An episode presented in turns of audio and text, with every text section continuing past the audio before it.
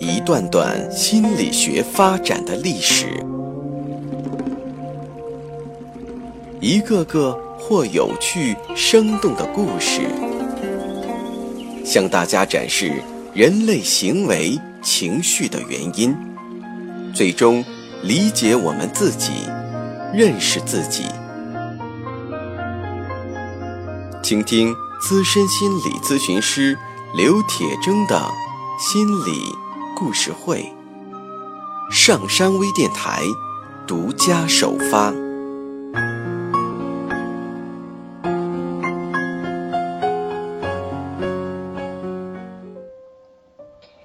你好，我是心理咨询师刘铁铮，欢迎收听今天的心理故事会。我们继续来了解。欧文亚龙医生的一个案例：一位体重达一百一十二公斤的女性贝蒂的治疗过程。上一次我们讲到，随着治疗的深入，他们通过探讨贝蒂的孤独，排除了减轻体重的重大的障碍。贝蒂的沮丧开始减轻了。有了社交生活之后。食物不再是他获得满足的唯一来源。在治疗了几个月之后，在一个治疗团体中，贝蒂遇到了亚龙的另外一个病人卡洛斯，一位患有癌症的病人。贝蒂在十二岁的时候，他的父亲死于癌症，从此他便很害怕这个病。卡洛斯的快速的消瘦让贝蒂联想到。当年，在十二个月的时间里，眼睁睁的看着父亲从一个胖子变成松弛的皮肤包裹着的骨架，他发现，自从父亲去世以后，他在内心中一直认为减轻体重会使人容易患上癌症。那个时候，贝蒂十二岁。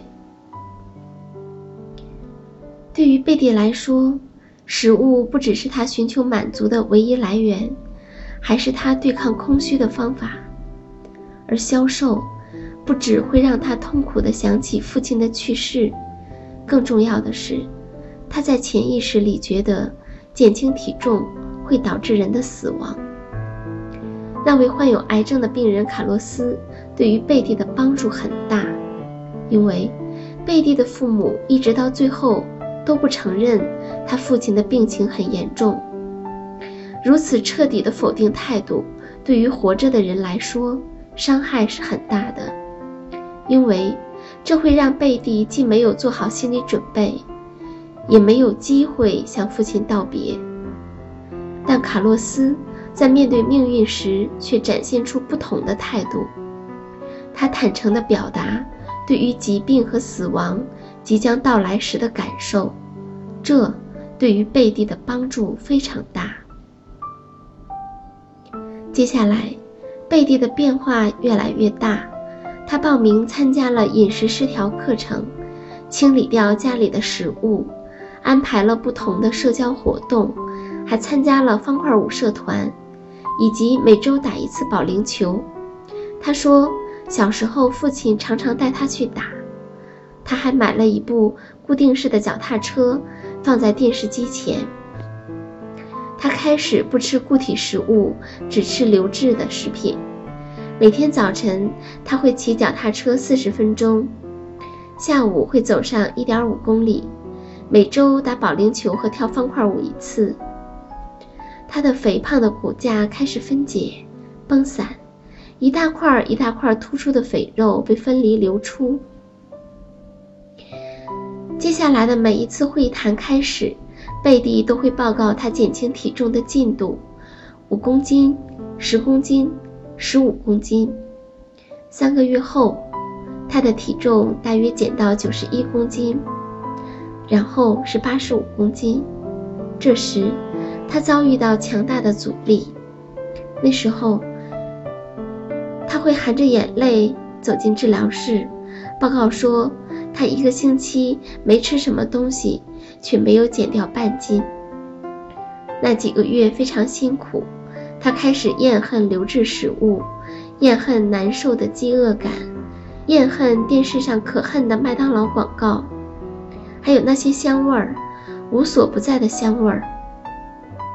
在那个时候，亚龙医生自己在吃一些美味的食品的时候，心里面想着贝蒂在忍受的折磨，心里面会有一些内疚不安的感觉。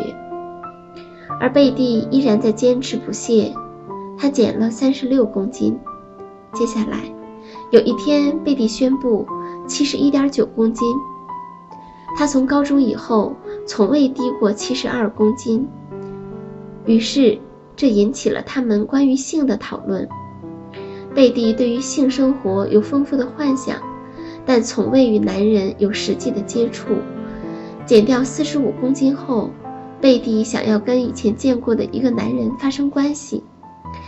亚龙建议他在性方面不要采取那么激烈的行动，可以先试着与男人多谈话，多了解性器官、性的机制和自慰。还推荐给贝蒂一些书和杂志，劝他去看妇科女医生，讨论自己的身体，与女友以及治疗团体讨论有关性的话题。在这段减重期间，发生了一个奇特的现象：他会无意识的，但非常逼真的重新体验特定体重时发生的重大创伤或未解决的事件。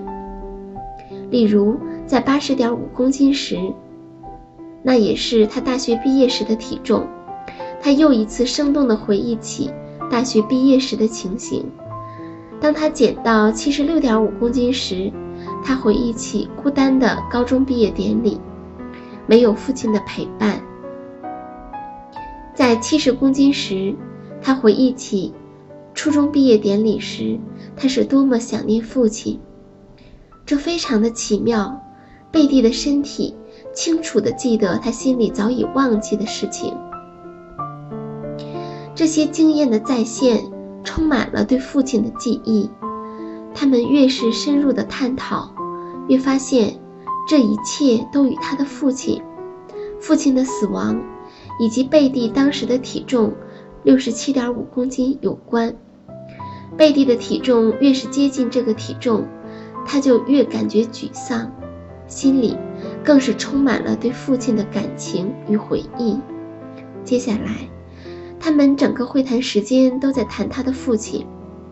亚龙鼓励他去尽情的回忆，鼓励他将自己记得的一切都表达出来，包括父亲的病情、去世，他最后一次在医院看到父亲的样子，父亲的葬礼的细节。他穿的衣服，牧师的悼词，参加的亲友等等。贝蒂感受到前所未有的失落感。那两个星期，他几乎不停地哭泣。亚龙试着帮助他了解他为什么而哭，一部分是他失去的一切，更重要的，他觉得父亲的一生太可悲。贝蒂认为父亲无法受到很好的教育，而且在即将退休前去世，因此来不及享受渴望已久的退休生活。这都让贝蒂觉得他的父亲非常的可悲。可是亚龙提醒他说，按照他的描述，他的父亲有一个大家族，社交圈很广，常和朋友们闲聊，热爱家乡，年轻时当海军。生活充实，常常在午后去钓鱼，因此听起来他的父亲的一生很丰富，身边环绕着了解他、爱他的亲友。当拿自己的一生与父亲的一生相比较时，贝蒂发现他的悲伤其实弄错了对象，感到可悲和忧伤的是他自己，而不是他父亲。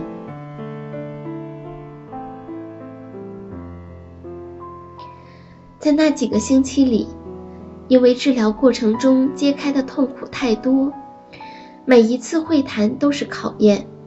贝蒂离开时，往往会深受打击。他开始出现严重的恐慌发作，经常做噩梦。按照他的说法，一个晚上至少死去三次。探讨父亲的死，引发了他对自身死亡的恐惧。亚龙请贝蒂谈谈他早期接触死亡的经验，以及对死亡的概念。他从小是在牧场长大的，对死亡并不陌生。他曾看着妈妈杀鸡，也曾听着猪被屠宰的惨叫声。九岁时，他祖父的去世让他很不安，但父母告诉他，人老了才会死，他听了比较放心。但接下来的几个星期，贝蒂一直嚷着他不要变老，并一再追问父母的年纪。然而，直到父亲死后不久，贝蒂才明白，自己也终究要面对死亡。他清楚地记得那一刻。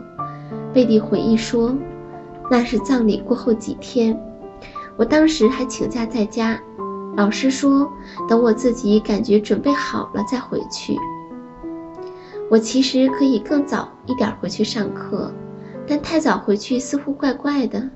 我怕别人会觉得我不够悲伤。那天我走在屋子后面的田野，外面很冷，可以看到呼出的气，而且路很不好走，土结成一块一块的。我想，父亲被埋在地下一定很冷。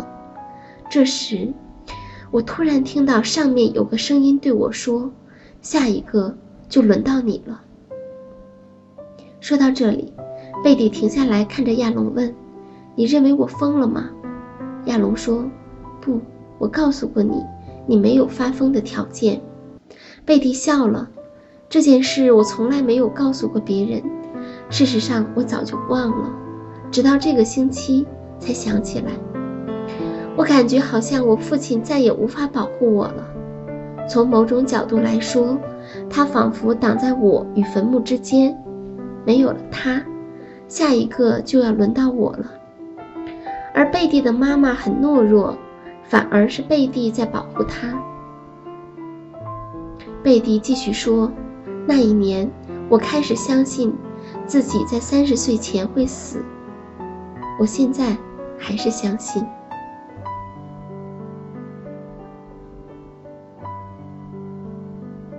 这些讨论让他没有办法再逃避面对死亡这件事。他觉得没有安全感。他不断的想着死亡是多么无常。他的父亲存了很多年的钱，计划着全家人去欧洲旅行，结果却在出发前不久。罹患脑癌，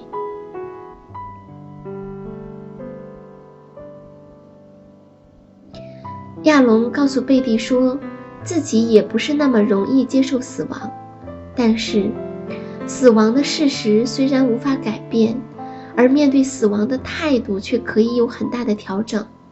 亚龙认为，对死亡恐惧最严重的人，通常是自己觉得没有充分活过的人。简单的说，一个人越是没有真正活过，死亡的焦虑感就会越强烈。死亡的事实固然会摧毁我们，面对死亡的观念却能拯救我们。意识到死亡会让我们对生命有不同的看法，激发我们重新调整自己的价值观。一年半以后。贝蒂的体重还没有能跨越一百五十磅的障碍，但他在加州的工作结束了，他得回到纽约，与亚龙医生也再没有机会见面。虽然在治疗之前，人们往往抱着很大的期待，但是任何问题都不可能在心理治疗中一劳永逸的解决。治疗师和来访者总是一次又一次的回头调整与强化学习到的东西，这是一个循环的过程。在这个过程中，不只是来访者获得了改变，治疗师也会。例如，在这个案例中，亚龙就改变了他之前对于肥胖的看法和感受，而通过这个案例，我们也看到了。每一个症状都存在着很深的意义。好的，欢迎收听今天的心理故事会，我们下次再见。下载喜马拉雅手机应用或登录微信搜索“铁征心理”或 SS Radio，关注上山微电台，听友 QQ 群二五八二八二六，让我们一路同行。